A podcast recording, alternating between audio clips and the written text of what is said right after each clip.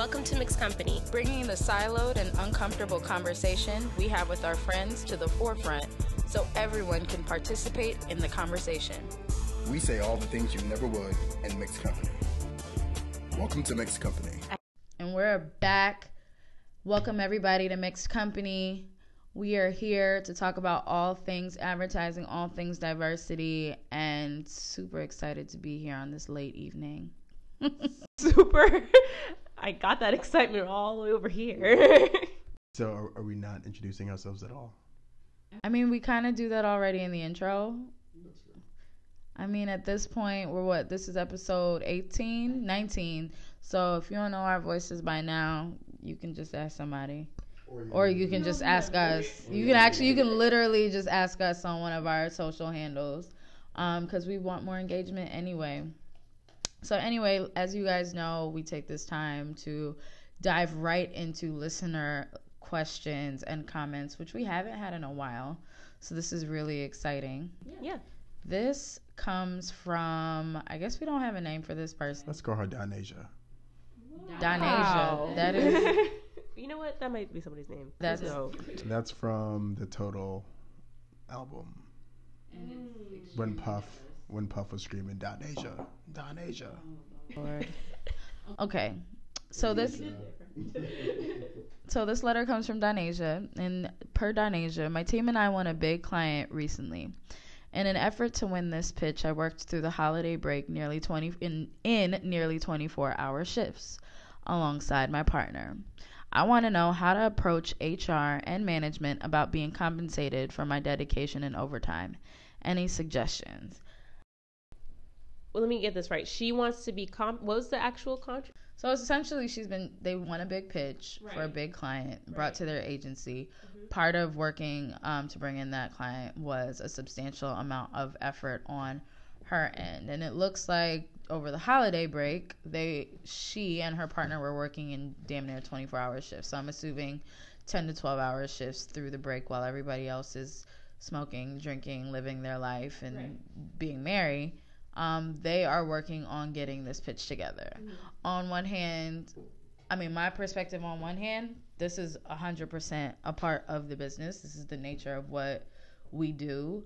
Um, also, I'm wondering like how mandatory working on pitches are. Like if like it's a time, it's a it's a it's a freaking time suck, right? So I'm just gonna jump in here because we're getting this letter. I'm going to as, to assume that he um, that Donasia is basically writing to us because this is abnormal. Like this isn't the norm. Obviously, she's probably worked on pitches before, but working um, weekends and working like late nights. I mean, we all expected being in advertising, but there are those moments where you're like, all right, wait, this is crazy. Like, I should, it's like somebody should acknowledge the fact that we are not working like normal hours because at the end of the day, there is supposed to be some sort of work life balance.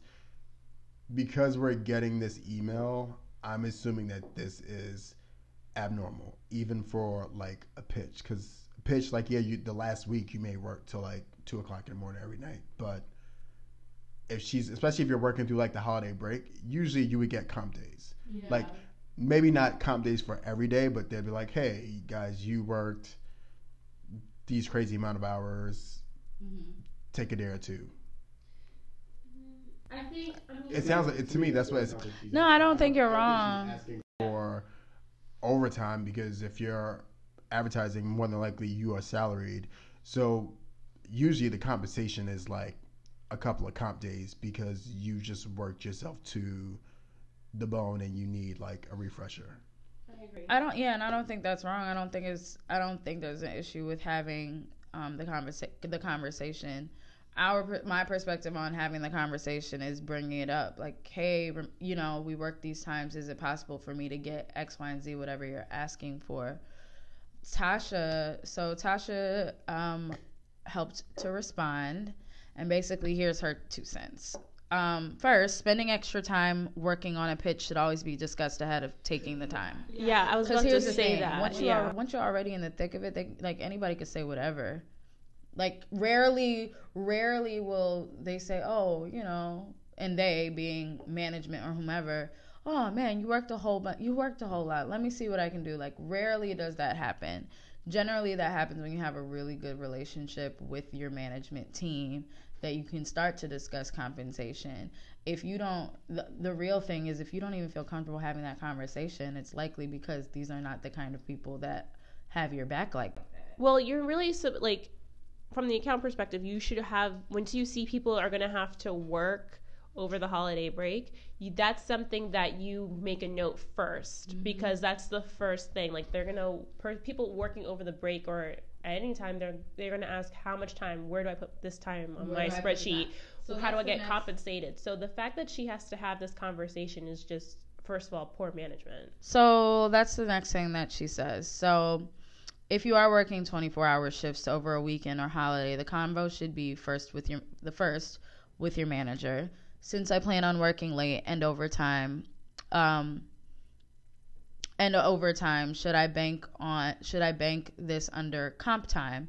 If not, how should I code this for my time? Essentially, you do need to have the conversation. Where am I putting my time for this? Yeah. if I'm working during a, if I'm working during a time period that I normally wouldn't have to, is this going towards the client? No, it's a pitch. Is this going towards PTO? Obviously not. How am I recording my time? The sex the second thing that she mentions is do I need to notify HR of the comp time or should they record this time working on this pitch? Now, essentially, once you start bringing in the conversation of comp time, that opens the conversation had this been to Tasha's point, had this been in the beginning of the situation, you would be able to negotiate exactly what you're getting out of the deal. Because this is on the back end, obviously the time is logged, hours are recorded, it's an entirely new year.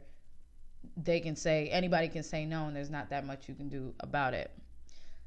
Tasha did the Tasha did suggest that um, since this all happened after time had been taken, to first go to the manager and say and say something along the lines of, you know, since I've taken X date or X amount of time working on the pitch, I was never told or advised on how I will be compensated for my time spent. Now that we agreed on taking this time, you know, it, you know, will I be compensated with X, Y, Z um, for that time period, and should I advise HR? Yeah. So essentially, it goes, We've done this, we never had the conversation. This is my expectation. Should I go talk to HR about that? Already bringing, I guess, front loading the heavier conversation. Right, because at first, I mean, that puts them in a good place so the, the management team can talk to HR about how this should be compensated because at the end of the day, it should be compensated.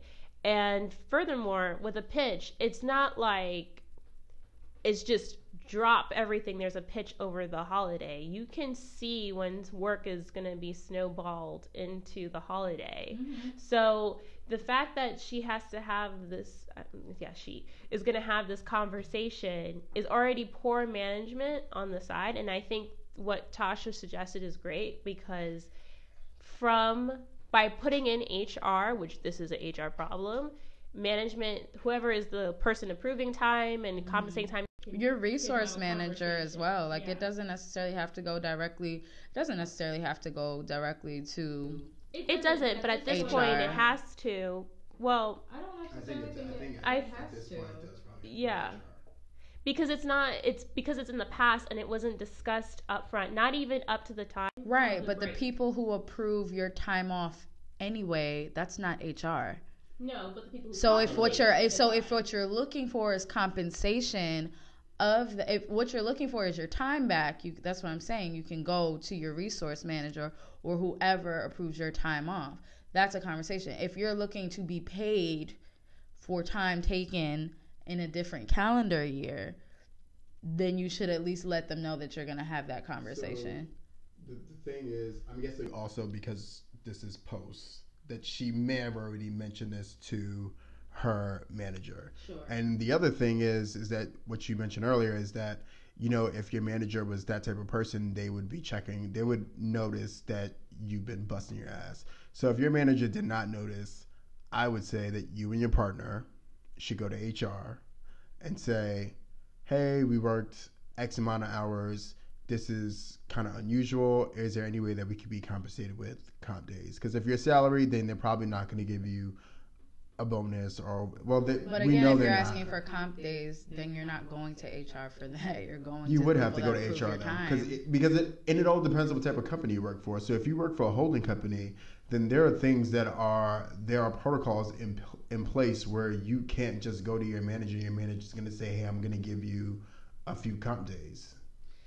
I've been in. I agree with that. That where you discuss your time with your manager, but the person to get that compensation would be your like financial or HR person to give you that money. compensation, but we're talking about time. The the time time, would the be time. the time would have to be like settled, and you would have to show what your your logged in your logs for when you were working over the break with your resource manager. Right.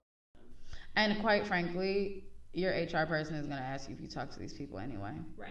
HR is just They're not gonna they're not gonna swoop in and be like, oh yes, let me give you X, Y, and Z, and then shake my finger at all the people that should have advised you correctly the first time.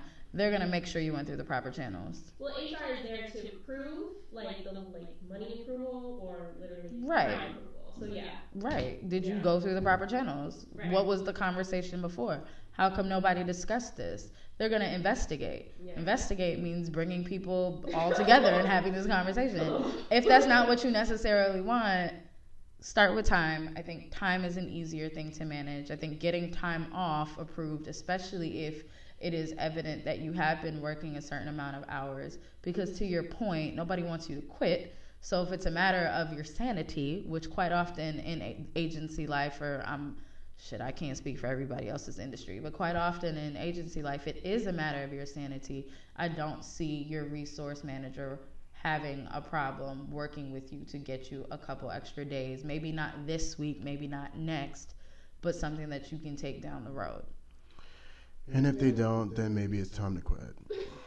And then there's and then you can always quit. Like at the end of the day, we just really believe that if you're not happy, you should just quit.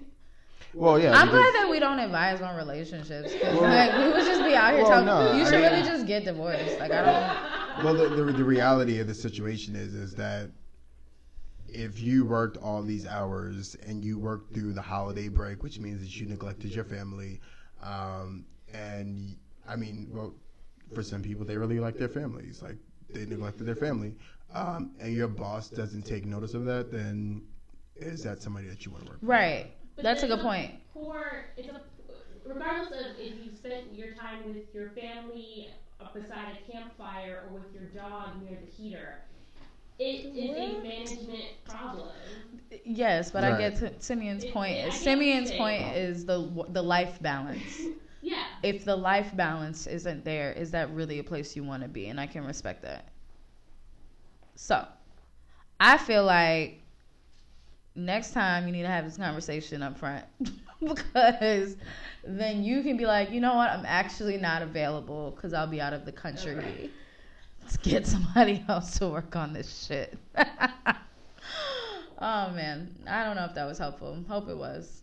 Send your question. Yeah, I bet I'm about to say. So yeah, if anybody has questions, you can always send them to askmixedcompany at gmail.com. That's A-S-K-M-I-X-E-D C-O-M-P-A-N-Y at gmail.com. Um, we got you whether it's helpful or not. If nothing else, it gives us something to talk about. So, with that being said, are y'all ready for some dope shit? I feel like there was a lot of good stuff in like the news lately and not like not like political stuff. I well, I guess everything is relates back to political, but I think it's it's industry focused. Okay. That makes me excited. Who wants to go first? Mine's not industry focused. I don't care. Mine's a semi-industry focus. All right, Simeon and then Karina. Uh, so my dope shit this week is a Netflix original documentary series called Abstract: The Art of Design, and it's basically um, this documentary series that follows like professionals, um, basically like just design professionals across like disciplines. So uh, graphic designers, set designers, sneaker designers. So I, I'm like three episodes in. So the first one that I watched is uh, this dude named Christoph Niemann, who's an illustrator for like the New Yorker.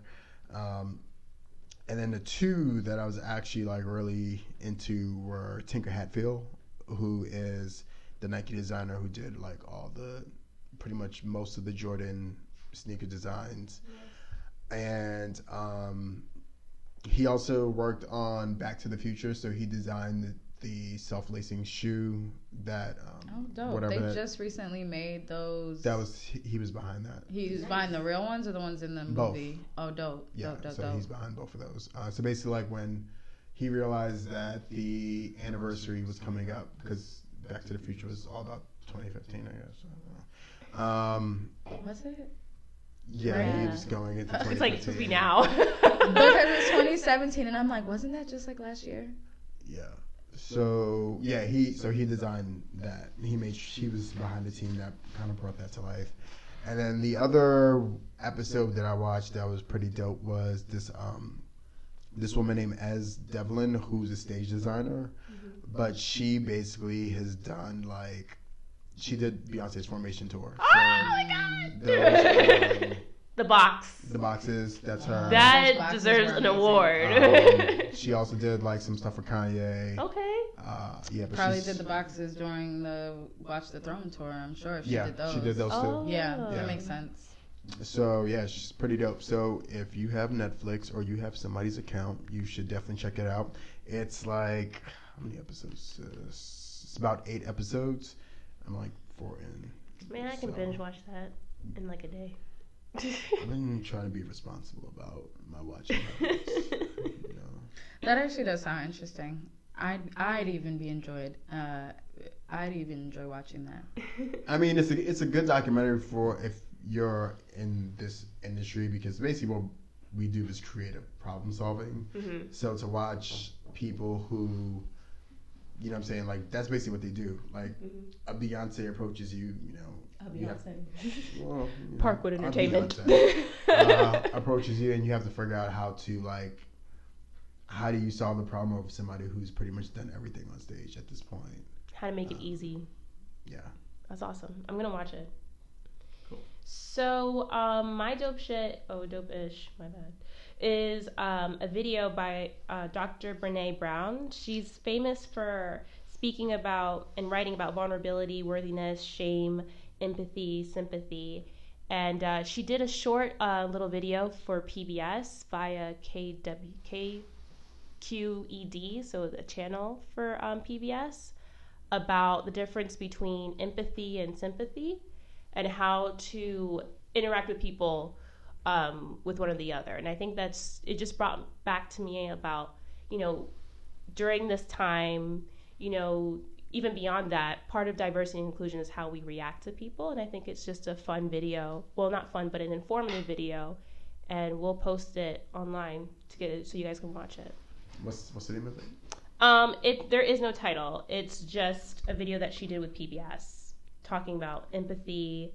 Um, is a tough to teach, but here hmm. is one of the most important life lessons. Cool. I think empathy is tough to teach. I don't. In order to be empathetic, like you, there's there's an there's a moment that you have to decide, like not to be selfish with your own emotions, and when it comes to like holding your own emotions in, like you know, it's like these are mine. But actually thinking outside of yourself, like the idea Right. of putting your your what is it? Putting your feet in somebody else's shoes. How does that say? Yeah. Walking You're a mile you're in somebody's shoes. the idea of doing that um, can sometimes be like that's scary. You don't Yeah. you don't want to feel that way. So Yeah, and what I liked about the video is that it puts a real life situation on how to respond to someone with empathy uh, versus responding to someone in a sympathetic manner and what is helpful to people who are going through something and it's important to, for us because we're, we're constantly interacting with people at the office so watch it we'll put the link up and learn some more i don't know I mean, more you know just like basic human nature, though. Okay, but the, a lot of things are basic, and that it doesn't seem like a, a lot of people have all that. What does the saying go? Not all common sense is common. I, yeah, Mm, well, that's about right. I mean, like I don't. Yeah. Whatever.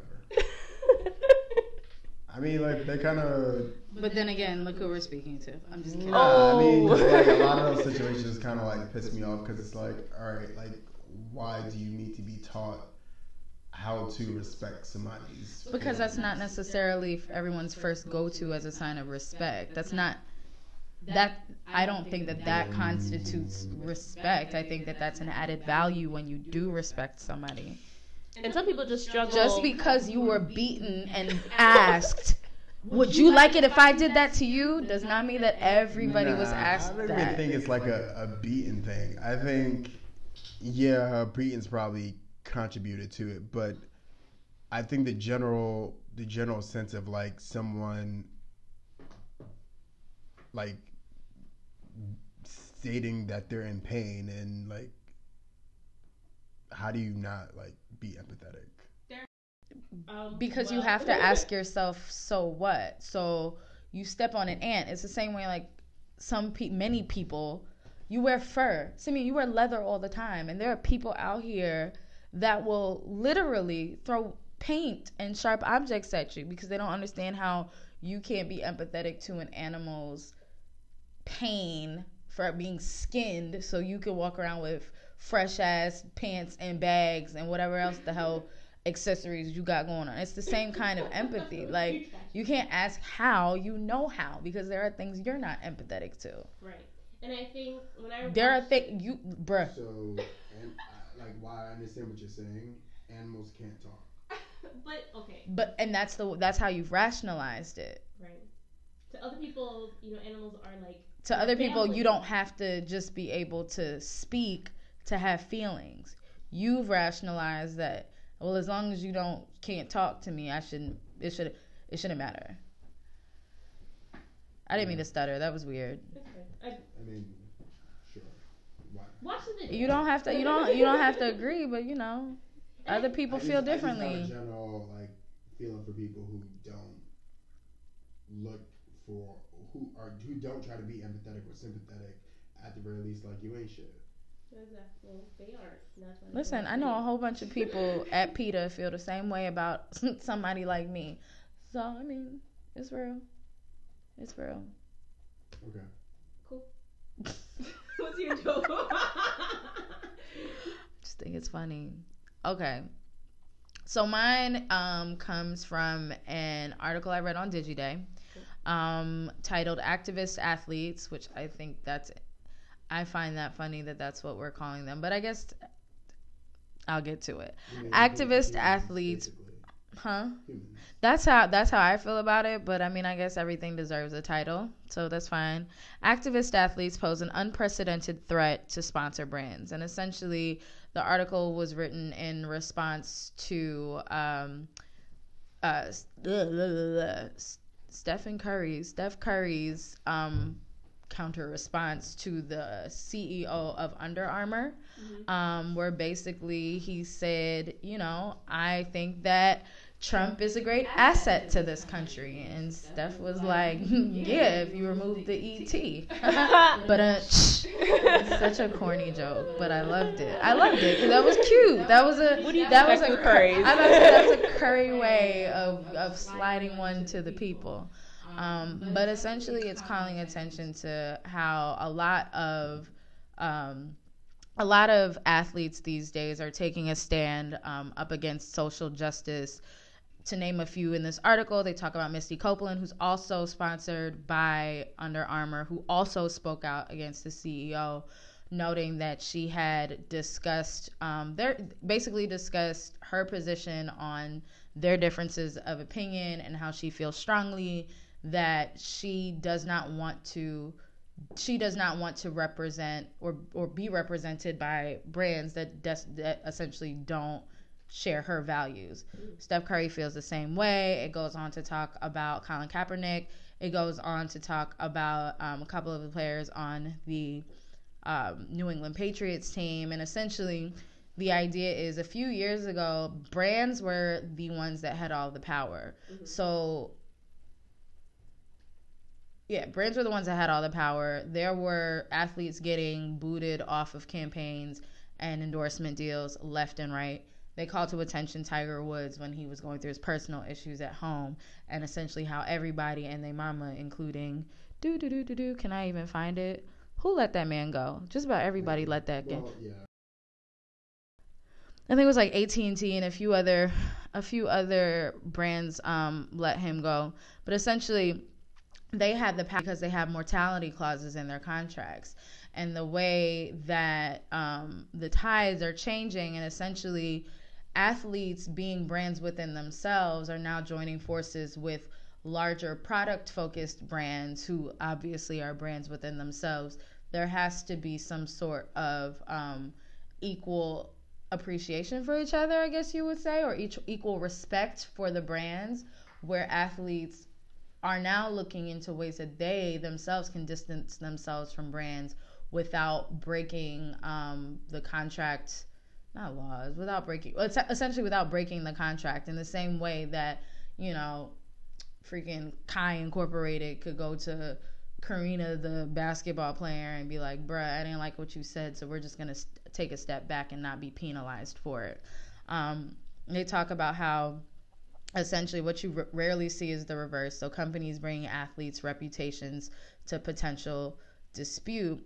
Um, and they have a lawyer here, Romano, who said that in the future there'll be new contracts between negotiators where there's more bilateralism. Um, people can get out on either side, which I think is really important, and also speaks to something. I mean, we haven't talked about it here, but another conversation that is widely had um, is the idea of how athletes are kind of just the the puppets of the entire game. Like for a long time, they're the ones that they do the hard work, they play the games, but at the end of the day, their money is very um, it's kind of up in the air. Like it can get taken away for them doing the smallest things. But now that they are actually bringing the attention to these brands, to these organizations, that they should carry a heavier say in the progress of their um, in the progress of their brand. It also notes something here which I thought was really important. Um, the CEO of Red Peak, which is a branding firm, her name is Susan Cantor. She talks about how there was a time when the highest profile athletes didn't engage in politics. And something that Simeon said last episode is how, like, all of a sudden it's become now that the environment is so polarized, athletes ha- have started to take a stand because it's quote unquote in vogue. Those are her words. I find That's, that almost hurt, but yeah. it's not wrong because you've said like we we we've kind of said well, it like almost almost everyone is taking a stand, and I don't know if well, in vogue was the right way to say it. Nah, nah, I think the better way to say is that there are people are more comfortable with taking these political stands. I think right. that is the way she should have st- said it. Yeah. Right. However, she does follow up with saying that the one thing you know is that there's little room to be neutral on both sides these days, right. noting that neutrality died on November 8th, 2016, which I personally think is right. I think that was an Aboop moment, not her first moment. I think that's an Aboop moment because I think that was the moment when people realized to a point that we've made time and time again. Just because you don't talk about it doesn't mean that people don't feel a way right. about something. Just because you haven't had a conversation with your creative partner about you know what their political views are doesn't mean that they don't look down upon people of color. Mm. you know what i'm saying? And that and that this is a moment where you actually do need to know where you stand within your organization. And for the sake of Karina self-care for you for the sake of Simeon holding people accountable for you for the sake of me being able to continue um, speaking on behalf of, of diversity and inclusion and pushing that agenda you got to know the company that you keep Right. Mm-hmm. So I think that was a good point to make, and I do like that. Um, this isn't the first article I've seen about this, but I do like that there are more and more articles recognizing the activism, quote unquote, that is happening happening within um, athletics. I mean, we see it with LeBron James all the time when he's not cussing out Charles Charles Barkley or whatever. Like, you do have to take a stand, and especially being some of the highest profile people in the world, quite frankly you know, eyes are looking at you to decide which way the culture tide turns. So well, I mean, also we'll like, athletes just have more equity than they've they had before. So like her saying that they they're in vogue, it's not like these athletes know their worth. Like yeah. if they're not playing, you don't have people in the stands. Like that's that's how that works. Like right. athletes command audiences. And so if also like yeah, they it, it may be in vogue, but the same way that people are holding brands accountable, they're also holding these people that they look up to Mm-hmm. accountable. So like whether it's athletes or it's musicians, like when the um, and I, like I'm gonna misspeak because I really like when the shooting happened in uh, Florida, Miami, in Orlando, and people are like to Nicki Minaj, like, Yeah. why didn't you? Why aren't you saying anything? Like a lot of your fans are LGBT. Um, like people are holding the people that they look up to accountable. So while they may be in vogue, people also these people who are influencers and celebrities feel um, they have the right to say it because they are, especially if they're of color, they're effective, but they also have the equity. Like if you LeBron James, like you're a dope ass player. Right. You can't just tell me to shut up because even if you take away my endorsement deal, like I'm that dope, somebody else is gonna give me money for it. I think the I think the part that stings.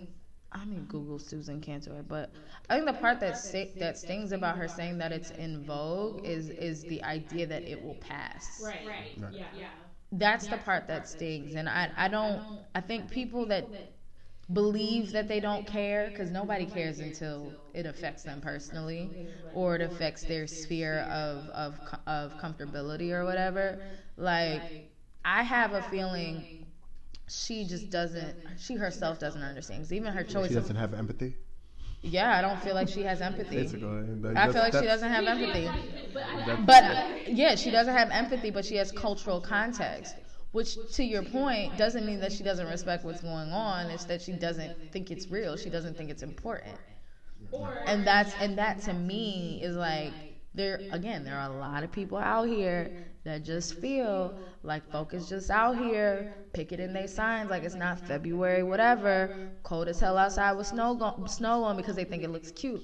No, bruh, people are the fuck upset. Athletes are upset. Entertainers are upset. Guess why? Because they're people.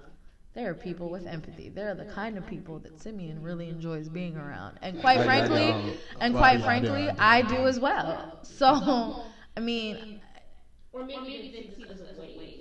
they do see it as a wave. they, they've been through like trying times, or, they, or they've seen it, maybe, and they think, okay, let's, see how long this lasts. But Yeah, here's here's, here's the other thing. that. This is also part of like the Beyonce effect a little bit, where people realized that she was black when Lemonade came out. The reality of all these, the majority of the NFL, which is predominantly black, um, and the NBA, predominantly black. Um, these people have black families. So black issues matter to them. Mm-hmm. and they're generally Um, like one out of how many in their family that Right. quote unquote made it. And while made it varies from person to person, like there are a lot of people looking up to you. There are a lot of people quite shit. There's a lot of people that we went to school with that are not here anymore for reasons pertaining to the shit that we activate against, if you will. So And the the other thing is a lot of these issues that are being affected under President Orange. Um, Agent Orange, shout out to Busta Rhymes, yeah. guys. So a, lo- a lot of these these issues are intersectional. So whether they be LGBT or Muslim, which a lot of black people are Muslims, um, they're they're not insular issues like they affect black people. So why wouldn't these people speak out about their friends and families that look like them? I agree. So I think that's just something for us to pay more attention to. Um, yeah, I mean, I look for. I mean, the re- the reality is, I look forward to seeing more of this happening because I think, from a culture perspective, a lot of people think that things are passing when it comes from entertainment. But let's be real about a couple of things. Hip hop was supposed to be a passing fad, and we are looking very close to 40 years now. So, so if this is in vogue, hopefully it stays in vogue for 40 plus years. It's just, just like, just like the hip hop culture, hip hop music, or or whatever. So, shout out to all the haters with the backhanded compliments. Shout out to all the athletes that are out here really speaking up on behalf of people that are just like them because they they could have been that person. And shout out to all the regular people out here doing it not for the vine, but because they believe in it. Amen. So that kind of leads us into our topic of the day. Um, obviously, since all of the since the culture has changed and the the emotions around culture has changed, I don't. I've been paying closer attention attention to my Facebook, my Twitter, and my Instagram feeds because I see all the things that keep me up to date on the news that I will not get out of a White House briefing, as well as all of the conversations that are just just too good for tea. Like tea don't even seem to be like don't I don't even need gossip. I just want to have real conversations because real conversations are given all the juice. So there's a conversation, and obviously, I'm not going to speak on person, people, or the um, specific rant because I don't know this person personally, even though I'd really love to. Um, nobody here does, right?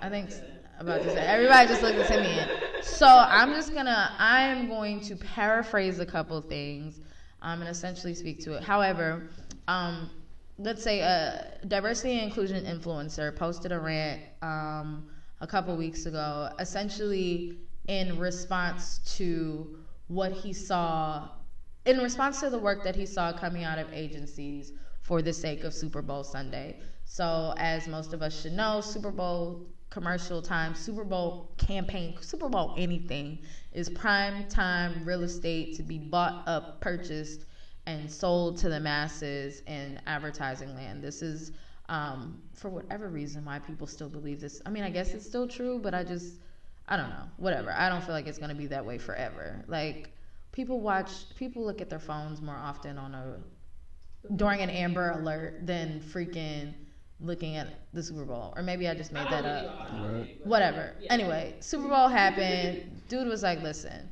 I don't understand how all these industry, how all of these agencies are out here spending all this money because we all know it's like what a few million, close to a five million for for a good spot during the Super Bowl.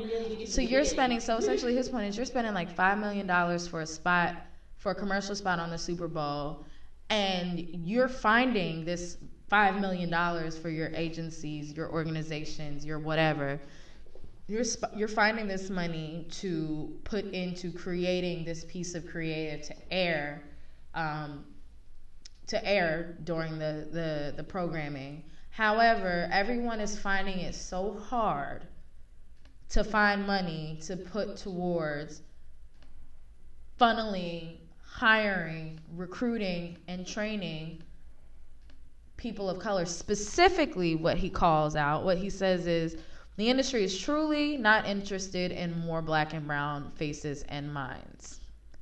If they did, now I am taking it from there, but if they did, they would look at it as a business challenge. They would look at it as the business challenge that it is, put the best minds towards it, create a business plan for the answer, and put substantial resources behind it. Essentially, saying that it's a lot easier. It's a lot easier to find money to put towards creating a campaign that you'll probably only that'll probably only be in rotation for a couple of months. Than it is to diversify your yeah diversify your talent pool with black people with brown people um, and put money into training and and retaining them. Well this this goes back to something that we've said on like an episode a long ass time ago you have these people, agency people, and I mean, we're and all it's not just and it's not just agency because let's agent, be real. The, agency people, the brands are the ones giving the agencies this money to place these. Let's ads. let's just put it this way: you have a bunch of professionals who all claim to be extremely smart and strategic and the best in the business, and if you can't solve a problem like just the, the general idea of what diversity is, which is hiring people of diverse races. And I just want to let me just be let me be very mm-hmm. clear. He's not even talking about diversity as a whole because that's exactly what we're getting into. We're not even talking about diversity as a whole. He's spe- he's specifying black and brown faces. He's talking about black people, people that identify as as melanin efficient. Mm-hmm. he is speaking about he's speaking about something that we don't talk about a lot. We speak about diversity as a whole and diversity, which is great, which I think I believe because you gotta ask people these days. I believe all of us at the at this table are here and champion for diversity in general. But he's mm-hmm. talking about people that look like like us, Right. not just diverse. No, no. He's talking about diversifying your pool with black talent. Right. And and again, to my point, like, which is, you can't call yourself strategic and the smartest and the most innovative minds in the business, and say that you can solve for all of these modern business problems that exist and are are arising every single day because like we're we're all fighting um, for eyes in the space of like just crazy ass content you can't say that you can do that, but you can't solve diversity at face value. Because you're legit talking about saying that you cannot hire people who are in your who are stalking you like every single day, like black and brown uh, students uh, and graduates from communication programs all over this country, whether you're HBCU or you went to a city school or you went to a state school or you went to a junior college. If you studied communications or you studied advertising, you are applying for these jobs that agencies are posting on their websites. So for an agency to say that they can't find people and and in the same breath say that they are the most say that they are the smartest and the most strategic like it's bullshit Wait, I have Well- a basic like question. Okay. If what makes an agency highly desirable? Mm. i mean No, we're- that's not it. but hold on a second That's a real question. it's that's a that's a real question but we're talking about No, but this will this will make sense in the context of why do we spend more money on a Super Bowl ad and more pay attention to the work as opposed to retaining and keeping the talent and getting the talent within our agencies. But here, here's here's the thing. I think while I think that that rant was on point, I think it misses a point. One, agencies are not the ones spending money on the Super Bowl ad. right. It is brands. Right. Now, if we are going and we're going to look at brands as a whole, most of them are pretty diverse. I will say Let's- he does because- keep he does generalize it to the industry as a Because whole. let, let me Okay. let me let me tell you something. Portland, Oregon, when I worked on Nike and I was at the Nike campus, I saw hella brown and black folk. Now, do the agencies that work on Nike are they as black and brown as Nike's campus? Nike's in Portland, Oregon. Like, what black people are trying to move to Portland, Oregon? So the mm-hmm. fact that you you are investing in people to come to this place and you are finding these people, these are the same people who are qualified to work at agencies. Nike is able to find them. For the agencies that work on these brands to say that they can't find them, like you're you're full of shit. Like, No, no, I- you know I- I saying? agree. I think I don't I don't think that any of us think But his, that's his his his rant is a little misplaced because he's he's he brought the Super Bowl into it. Yeah. Yeah, you're gonna spend five million dollars on a spot for the Super Bowl because that's gonna be the night I didn't. you I get the most don't. eyes on I don't it. think that it. I don't think that it missed it, and I don't think that he's knocking people for doing it. I think he's saying like what I took from it was, if you can do that, you can put the 20k, 30k, 40k, 50k, 100k Right. into fighting talent. why can't this why can't that same effort and energy be directed towards pulling in more black and brown faces They don't want to. I mean, like, and that's his point. That's exactly he says it right here. They don't want to. This- that's exactly what he's saying. However, however, right? Here's this started like a, a deeper conversation because I feel like a lot of agencies, if if if someone were to bring this up at um I don't know a, a here are all the black people or at another yes we know or at another conference event conversation right? The counter will be oh but look at look at all the progress we've made. But the progress that we've made is specific to women. Generally it's higher for white women, right? In certain um what was I did you share with me the Facebook? There was a there was a thing about Facebook and how Facebook was having a hard time diversifying their engineer uh, talent pool because the engineer hiring managers only wanted to hire engineers that were like them, so went to specific schools or essentially uh, were Asian. Okay. Okay. Um, but it was hard to pull in black people because they were just seen as oh well if you didn't go to x school then we can't use you because clearly you don't know the same thing. Right. and that but that conversation uh, or that article leaned more on the corporate culture kind of kind of deal. My thing is somebody brought up in in the conversation we a, a lot of times in the conversation of diversity yeah.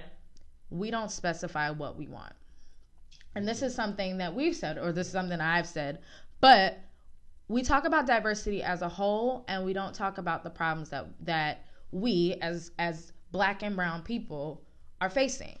We're getting on board to say we want more diversity and there are other groups that are benefiting from this and yet still starting uh, from 2006 to now it's 2017 we're seeing numbers that haven't even moved a notch when it comes to seeing black men as creatives within agencies that we haven't you know rarely do you see black women or you you might see one or two black women within an, an entire network of an agency but good god you have you have offices on damn near every continent. Why do you only have two? There are black people on just about every continent i believe if not every. I don't know because i ain't been there but the ones i have been to i have not gone without seeing a brown woman of color, a black woman of color. Like I, I, I always see a sister. Like so.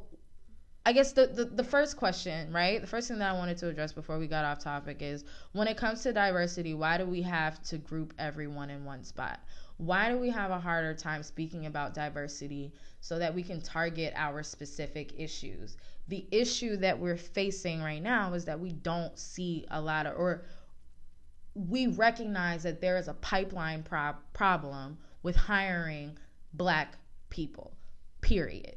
Black and Hispanics. And his and, and and Latinos. So we can say black and brown, but that that and I mean, I just I feel like that conversation can go either way because depending on how you identify. Let's say that I'll say this: people that identify as black and brown. Period. Right. People that identify as such. In, okay. Individually. Individually. No, no. I believe it's individually. No, individually. Oh, individually. Visually. Sure. Visual. Sure. We have a hard time just saying that. It's easier. I believe it's sure it can be easier, but but the three percent conference, they've done something amazing, and they have well, they've increased the number of female uh, creative directors from three percent to eleven percent, and the three percent conference has did not start that. Was it less than five years? Maybe five years. Mm-hmm. Okay, we don't have those kinds of numbers for black and brown people because they haven't increased and because no one is taking the the time, the effort, the care to record it. But when we talk about diversity, we all have to jump on the same bandwagon. Like we all want diversity. No, I don't just want diversity. I want to see more people. I think there's one thing of looking at those specific. Are you good? Okay. Um, I think one thing you notice is that you're getting the same type of people in the same type of department.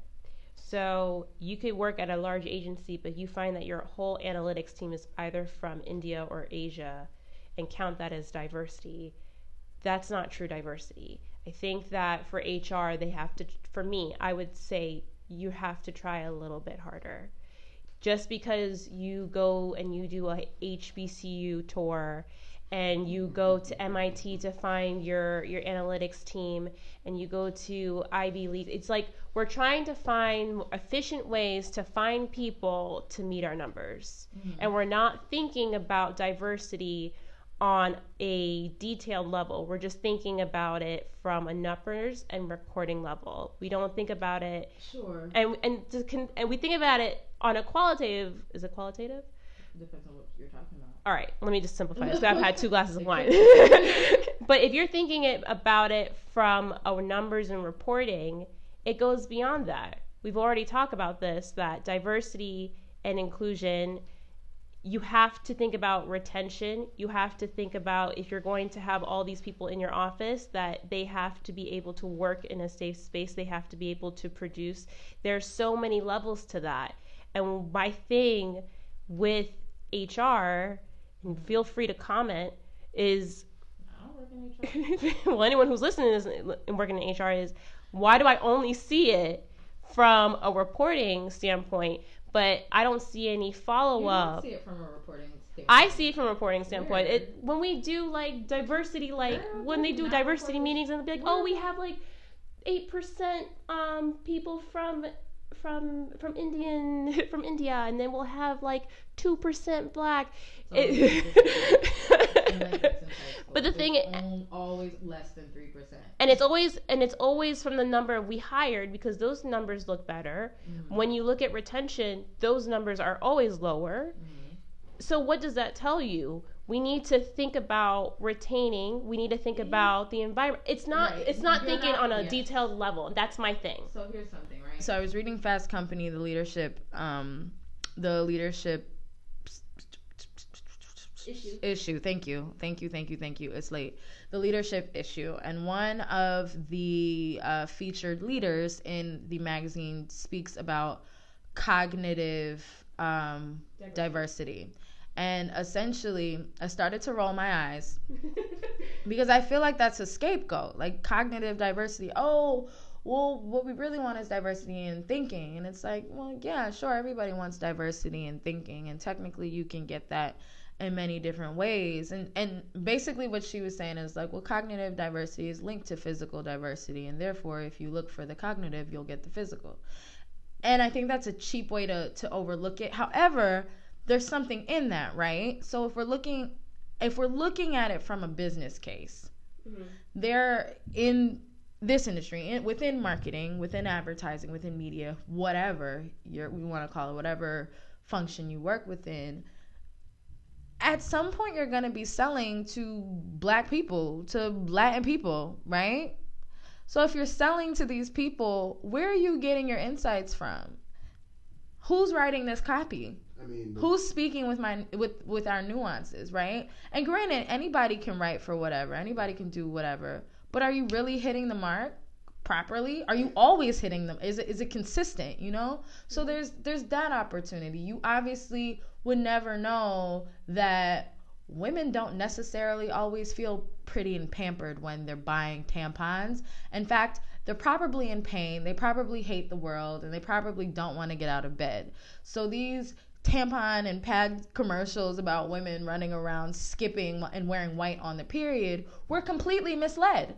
You see what I'm saying? And we all joked about it. We all looked at it like, I don't know where the hell she's getting this cycle from, but my shit doesn't feel like that. You know what I'm talking about? But that's an insight. That's an insight that was able to change, and that is why I Always change their campaign to to what is it play like a girl mm-hmm. that's where that campaign came from okay. having an insight to what it's actually like to be a, a girl being a woman etc you won't get that for the black community if you don't have people that can bring those insights to you and it brings a further con- like part to it because the buying power of the black community that gets undermined. Yes. I mean, but part part of what you're saying is um, you're, you're talking about the business case for diversity, and we've we've mentioned we brought this up before. How do you quantify the results of having a diverse agency? No one's no one's really doing it right and because no one's really doing it right, no one really has a case study for saying, you know what, when you do have diverse people at the table, that's the type of dope shit that you walk away from the table with. That's the type of dope shit that you can create. No one's really doing it right. So, you know, somebody made a, a, a great point at work the other day, and um, I was trying to make the case for like why we need to change the way we do certain things and he said, Well, why change? We're winning. And I thought about it and I was like, Well, that's a really shitty thing to say for anybody Well, well, well, no, no, no, no. But, but he, he was actually on my side, but what he was saying was he was making the case for why the people who are in charge and sign the checks are not making it a priority to change. Because if you are still winning millions of dollars like these agencies are, they are still in business. They are still able to pay their employees, and somebody is able to buy a million dollar condo or house or whatever, wherever the hell they, they live. Um, what is the point on upsetting the way that you do things if you are still winning? I think it's that complacency that's putting you in a lot. Exactly. And the idea, right? The idea of what we do is this idea of destroying convention. We are not going to be able to do that unless we speak and advocate specifically for what we want, which is to climb that ladder, which is to redirect resources in a way that our agendas are prioritized the same way the, an agenda would be prioritized for we need professional development for the creatives. We also need to have um, we also need to to to have cognitive call it whatever you want to call it cognitive diversity prioritization and put money towards that because we're missing a whole bunch of people that can tell us what it's like to live in the south side of chicago or to live in the suburbs of philadelphia or to live outside you know as a as a military kid like you can't say that you're doing your best to reach your markets unless you have people that have lived this life telling you what it's like to live it so we can talk to the people the right way. You know what I'm saying? Like we do a good job of saying, well, we all like I think I was talking to a friend about their um employee resource group and she was just like, listen, they're trying to tell us for the for the black employee resource group that we need to think globally, but the team in London, they don't feel like they want to be identified as black. And that's real because you can't make a local issue that needs to be it's like trying to solve homelessness which people try to do trying to solve homelessness in your town and thinking about how this is going to level up to how we do this in Australia and in New Guinea and and in other parts of the world which is nothing like your town like you have to there has to be somebody to focus I, I, I think if, if if we learn anything from this election is that we got to be down for ourselves. Like I, th- I think that that having we can we can all have good intentions and be like, yo, we you know what I'm saying like I'm down for women's rights and shit like that. But if we if we you can totally support, but you gotta you gotta you gotta stay the course. Right. You can always support. You can always be a face. You can always be a protester. But when it comes down for advocating, you you gotta advocate for your agenda. Right. And I think to the rant that we started the conversation out with, I think like just to circle it back so we can close out, like that's what's missing. What's missing is that diversity went from there's not enough black people on Madison Avenue in 2006 to this conversation in 2017 about global diversity. And guess who's still not making strides? So, me my conversation is going to be very specific moving forward. It's not just about people of color, it's specific to black and brown faces.